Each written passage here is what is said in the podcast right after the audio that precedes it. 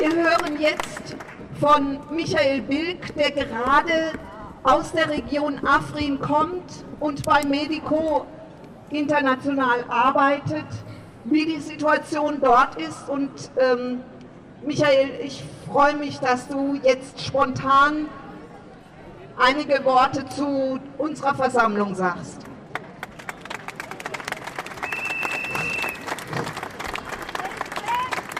Ja, um das klarzustellen, ich arbeite zwar nicht bei Medico, aber ich unterstütze Medico International in dem Bemühen, dort Hilfe zu leisten, was bitte notwendig ist. Vorab kann ich sagen, also wie gesagt, ich bin als Notarzt seit 2014 immer wieder in der Region und kenne mich ein bisschen aus, was da passiert. Und ich bin erst vor ein paar wenigen Tagen zurückgekommen aus der Region Afrin und habe gesehen, was dort mit den Flüchtlingen passiert. Ich habe gesehen, was dort die türkische Invasion angerichtet hat. Aber bevor ich eine relativ kurze Rede halte, ergeht von mir eine Aufforderung an die hier anwesende Polizei. Wir haben eben gehört vom Philipp und auch hier von, ja, von der Sabine, was Afrin bedeutet. Afrin ist ein Lichtblick im Nahen Osten an Menschlichkeit von Seiten der Kurdinnen und Kurden, die auch einen hohen Blutzoll gezahlt haben im Niederringen vom IS. Und diese Truppen, die das gemacht haben, vor allem die der JPG, die haben Symbole. Und hier sind viele Menschen auf dem Platz, die haben kleine Flaggen mit diesen Symbolen. Und die halten die zu Recht hoch. Und insofern ist es ein Unding, dass die deutsche Polizei eben gerade Personalienfeststellungen macht bei Menschen, die diese Flaggen tragen.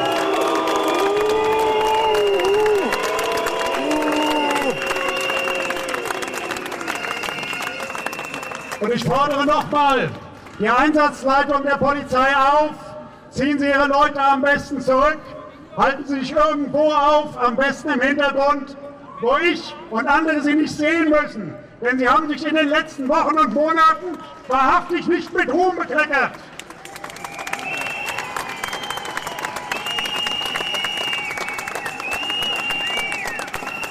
Und rund 21 Millionen Menschen lebten in Syrien.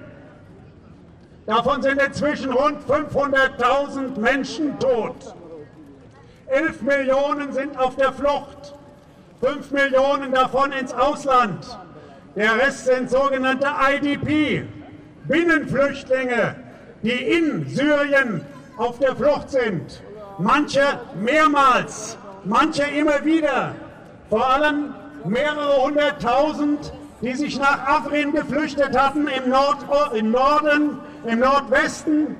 Eine Insel inmitten des Krieges, wo bisher relative Ruhe herrschte und der Kontrolle der kurdischen Selbstverwaltung, so lange bis der türkische Staat einen illegitimen, völkerrechtswidrigen Angriffskrieg begann und mit islamistisch-fundamentalistischen Söldnertruppen in das Gebiet vorrückte und Tod und Verwüstung brachte.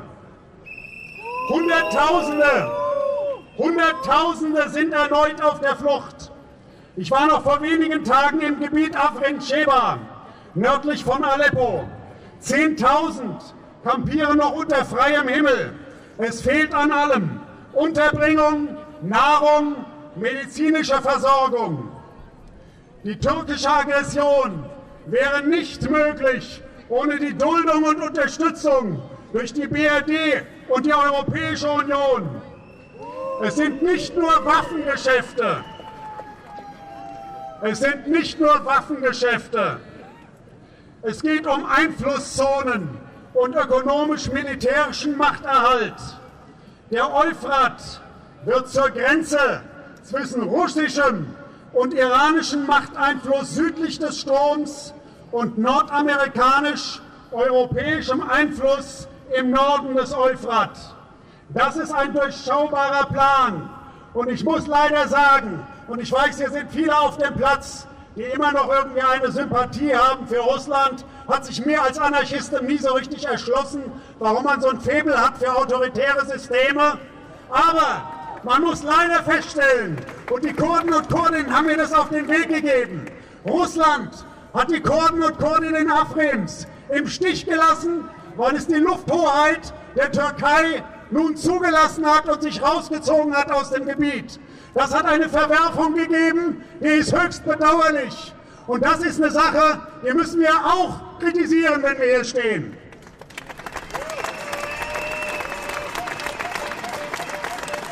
Die Aufteilung des Gebiets in Syrien, wo jetzt schon die Claims verteilt werden, wo es schon lange nicht mehr um die Menschen geht. Es geht wirklich darum, wem gehört in Zukunft das Erdöl.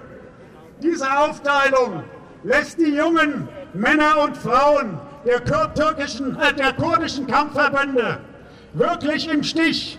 Sie haben den Kopf hingehalten und einen hohen Blutzoll bezahlt im Kampf gegen den IS.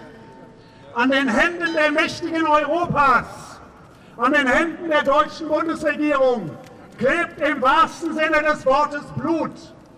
Die Regierenden Europas sind Verbrecher, aktiv oder zumindest durch Unterlassung angesichts dieses Terrors durch den türkischen Staat.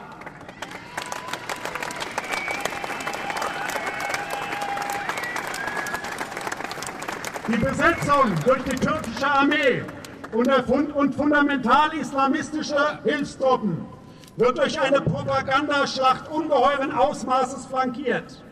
Es wird gelogen, dass sich die Balken biegen. Falschinformationen werden gezielt verbreitet mit dem Ziel, Erdogans Krieg als sauberen Einsatz gegen Terroristen dastehen zu lassen. Eine dreiste Lüge. Attacken, ausgehend vom Gebiet Afrin gegen die Türkei, hat es nie gegeben. Es wird auch von Seiten der Aggressoren hartnäckig behauptet, es hätte keine oder kaum zivile Opfer gegeben. Unzählige Dokumente bezeugen jedoch das Gegenteil.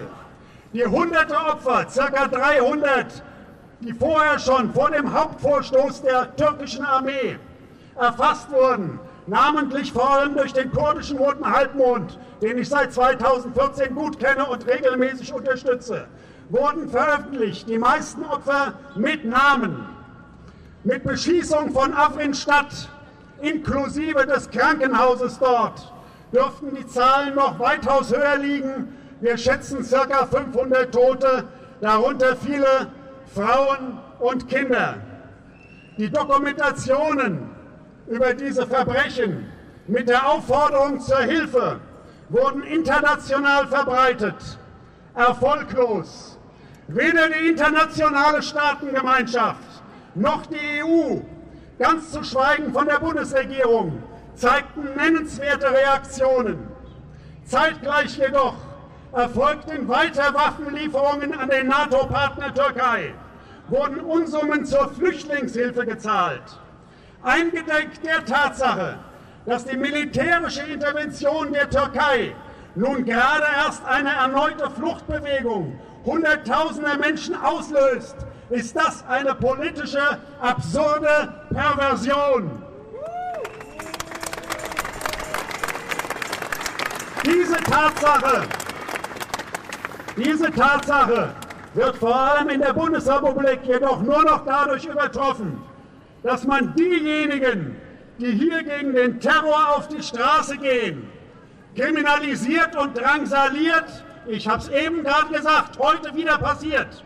Nur weil sie die Symbole der kurdischen Verbände öffentlich zeigen, die im Bündnis unter anderem mit den USA den IS vertrieben. Dagegen wehren wir uns das ist ein politisches Unding. Das muss sofort aufhören.